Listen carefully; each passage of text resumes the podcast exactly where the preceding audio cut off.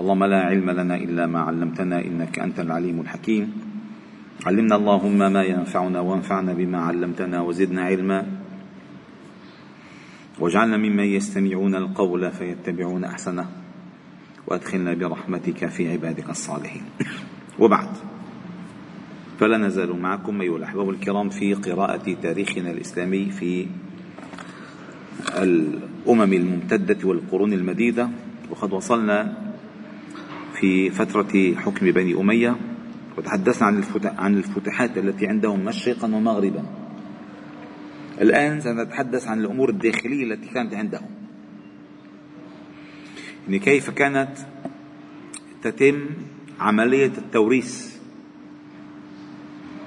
وهل كانت تمر هكذا بسلاسة، وكيف كان دور العلماء يومها، لأن كبار التابعين كانوا عندهم. كبار التابعين حسن البصري، سعيد المسيب، سعيد بن جبير، قال الإمام، كبار الأئمة عاشروا وعاصروا هذه الفترات، ما كان موقفهم؟ وهل فعلا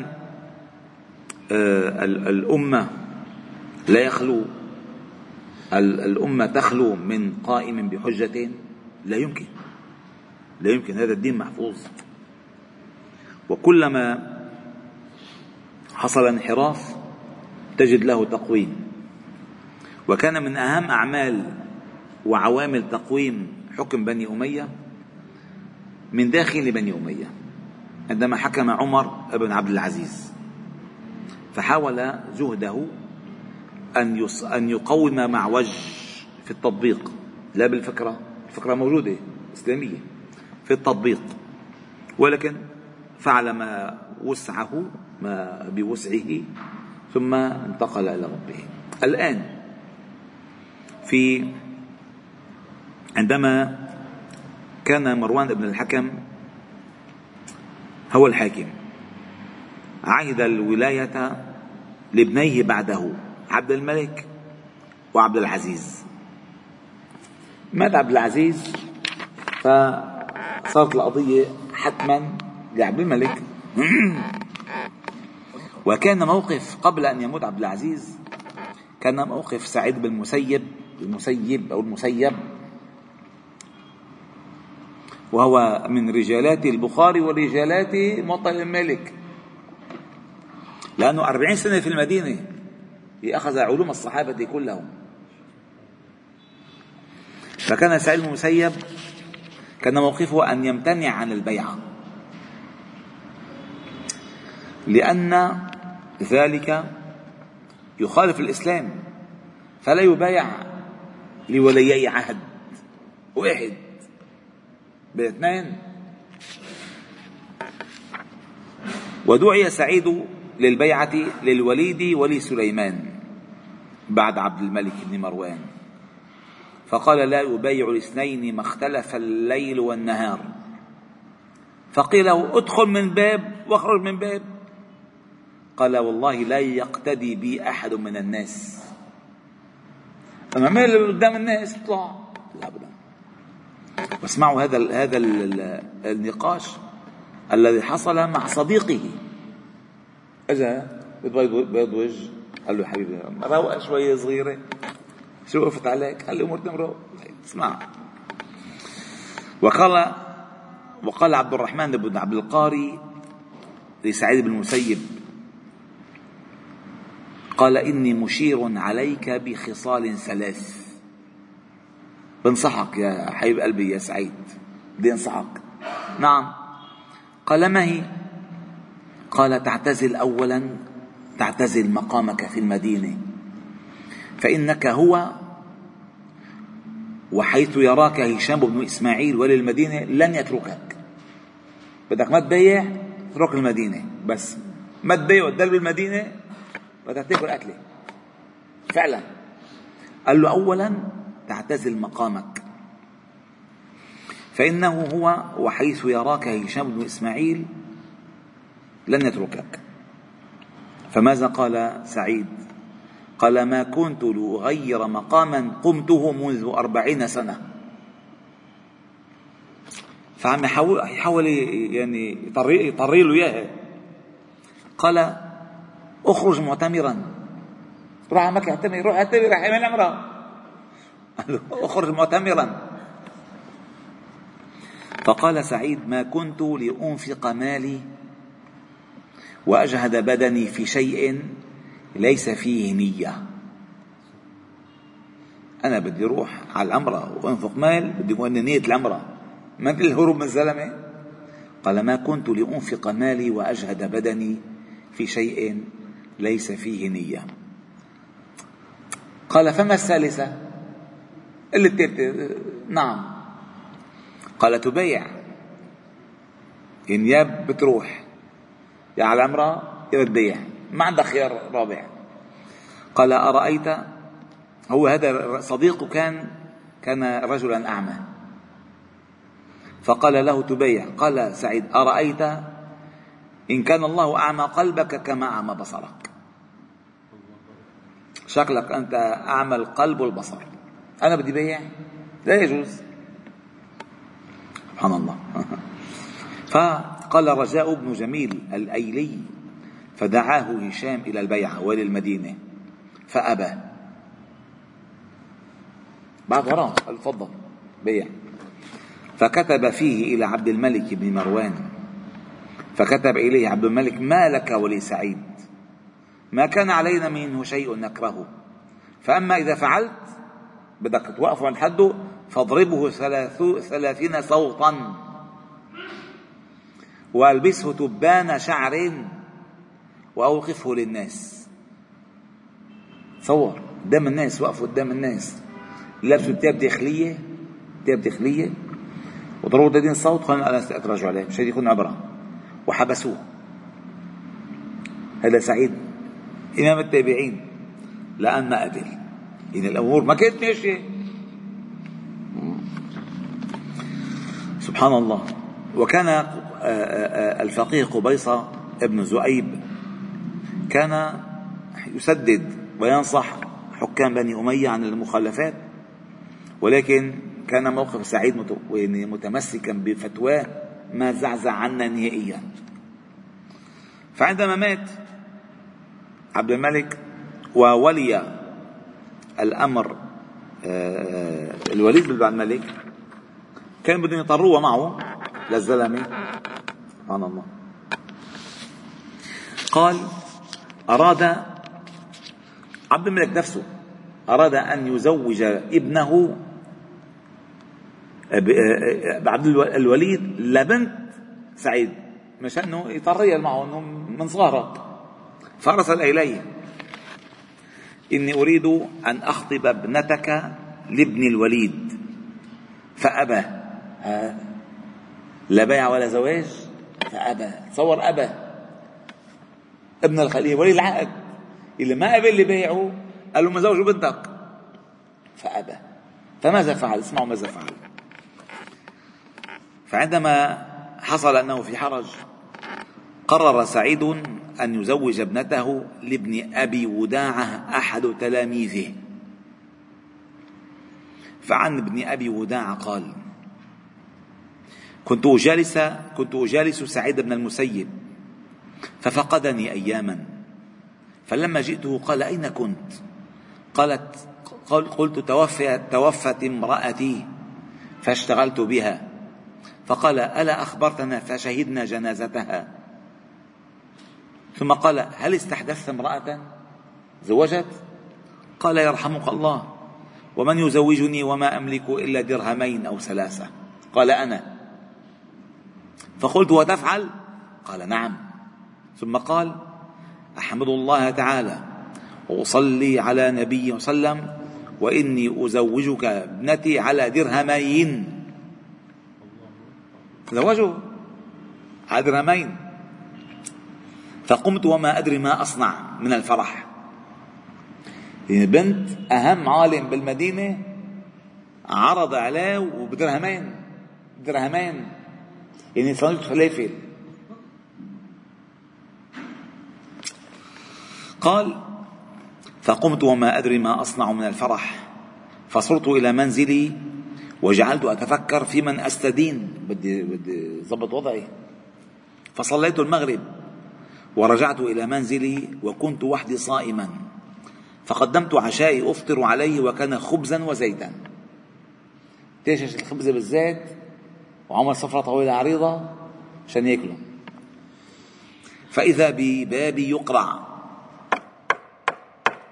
فقلت من هذا؟ من بالباب؟ قال سعيد. سعيد؟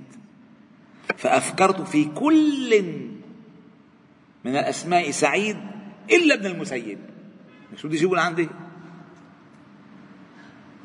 فقال فأفكرت في كل من اسمه سعيد إلا ابن المسيب، فإنه لم يرى 40 سنة إلا ما بين بيته ومسجده أبدا. فخرجت فإذا هو سعيد، فظننت أنه قد بدا له أنه بده يغير رأيه، الشكل رحت يعني الفرحة ما وصلت للألعاب، فظننت أنه قد بدا له، فقلت يا أبا محمد ألا أرسلت إلي فآتيتك؟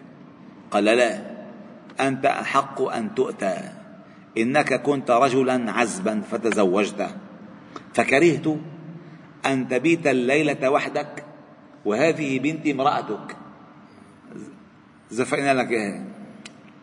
فإذا هي قائمة من خلفه، ثم أخذ سعيد بيدها فدفعها في الباب ورد الباب، فسقطت المرأة حياء فاستوسقت من الباب مثل الباب، ثم وضعت القصعة في ظل السراج لكي لا تراه عشان ما تشوفه، ثم صعدت إلى السطح فرمت الجيران، يعني عيطت للعالم، فجاءوني فقالوا ما شأنك؟ فأخبرتهم، فنزلوا إليها وبلغ ذلك أمي، فجاءت إلي وقالت وجهي من وجهك حرام،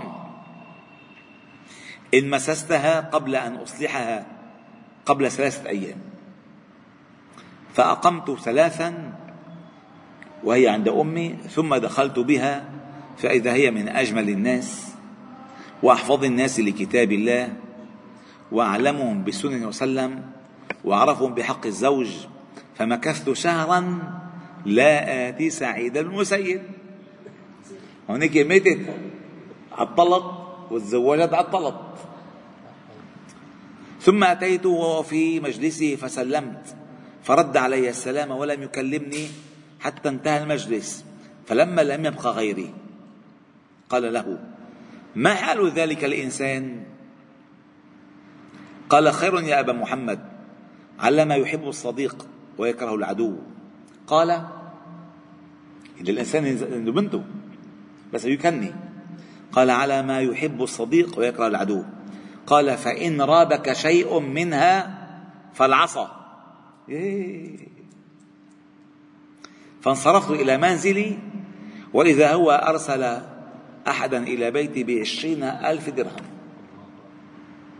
سبحان الله، هذا سعيد المسيب، وكان مشهورا بتعبير الرؤى، أخذ ذلك عن أسماء بنت أبي بكر، وأخذت أسماء عن أبيها أبو بكر، وعن عمر بن حبيب بن قليع قال كنت جالسا عند سعيد المسيب يوما وقد ضاقت بي الأشياء ورهقني دين، فجاءه رجل قال رأيت في المنام كأني أخذت عبد الملك بن مروان فأضجعته إلى الأرض وبطحته فأفتدت في ظهري 4 أوتاد.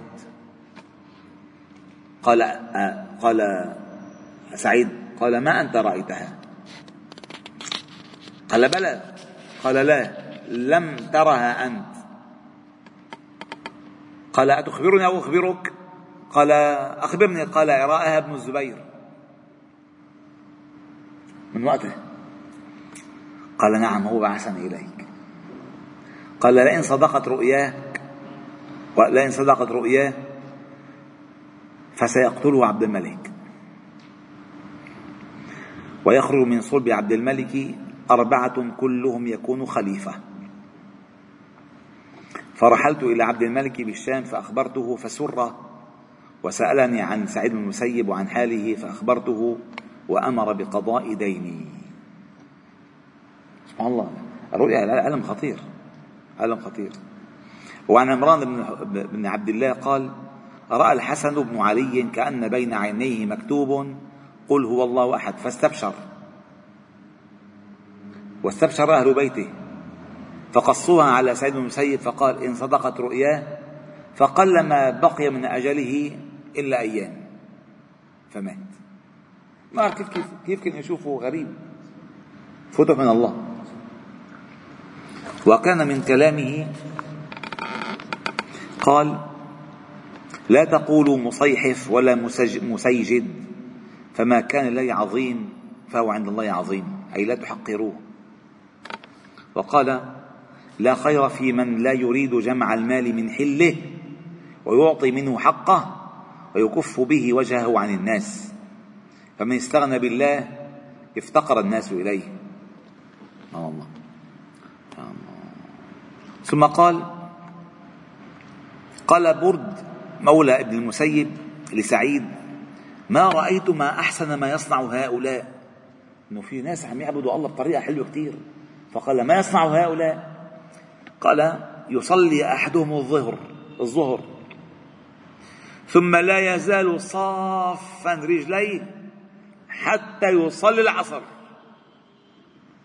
فقال: ويحك يا برد، أما والله ما هي بالعبادة، إنما العبادة التفكر في أمر الله والكف عن محارم الله. الواحد هيك يحقق العالم وينافس على الصف الأول حقوق العالم ما كله يا لطيف.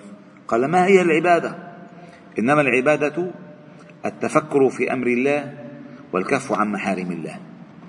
وكان صاحب دعاء مستجاب، سبحان الله.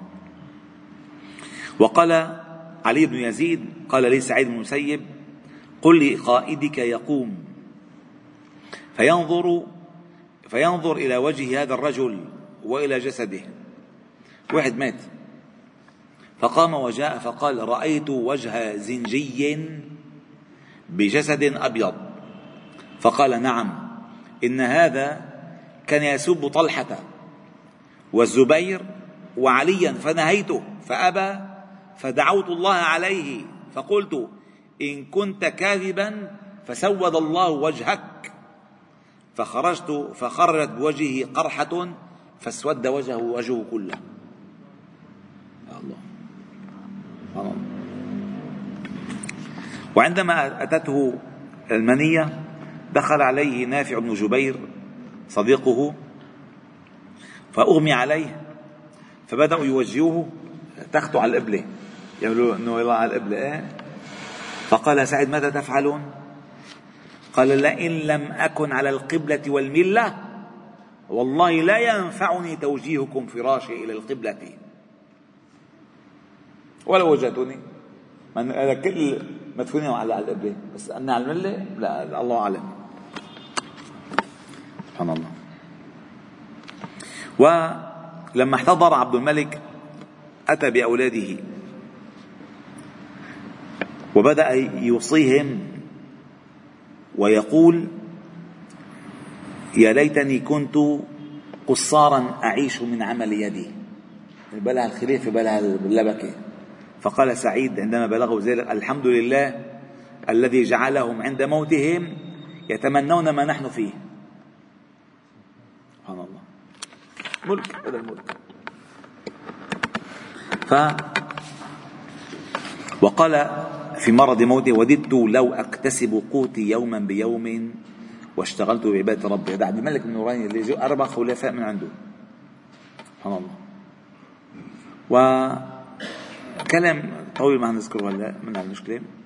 فالمهم، ولكن سأذكر لكم شيئا مهما جدا هلا مهم. قال: ولما احتضر عبد الملك دخل عليه ابنه الوليد فبكى: يا بابا بابا. فقال عبد الملك: ماذا أتخن خنين الجارية والأمة؟ شو الرجال؟ إذا أنا مت فشمر واتزر، والبس جلد النمر، وامتشق سيفك وحسامك، وضع الأمور عند أقرانها، واتق الله فيما أستخلفك فيه، واحفظ وصيتي، وانظر إلى أخي، وانظر إلى أخي محمد، وانظر إلى ابن عمنا علي بن عباس، وانظر إلى الحجاج بن يوسف فأكرمه، فإنه هو الذي مهد لك البلاد وقهر لك الأعداء وخلص لك الملك وشتت الخوارج. ثم قال: وقم على المنبر وقل ما تريد أن تقول وأزهر سيفك، فمن خالفك اقطع رأسه. في مزح يا الله. ودفن ولد في رمضان. قال عن نفسي: ولدت في رمضان، وفطمت في رمضان، وختمت القرآن في رمضان، وأتتني الخلافة في رمضان، فأخشى أن أموت في رمضان. فلما انتهى رمضان قال: لك راحت لرمضان الجاي، فمات في شوال. ودفن بدمشق سنة 86 يوم الجمعة، وصلى عليه ابنه الوليد، وكان عمره 60 سنة. وكان نقش خاتمه يقول: آمنت بالله مخلصا والحمد لله رب العالمين، سبحانه وبحمدك، نشهد أن لا إله إلا أنت، نستغفر إليك. صلي وسلم وبارك على محمد وعلى آله وأصحابه أجمعين، والحمد لله.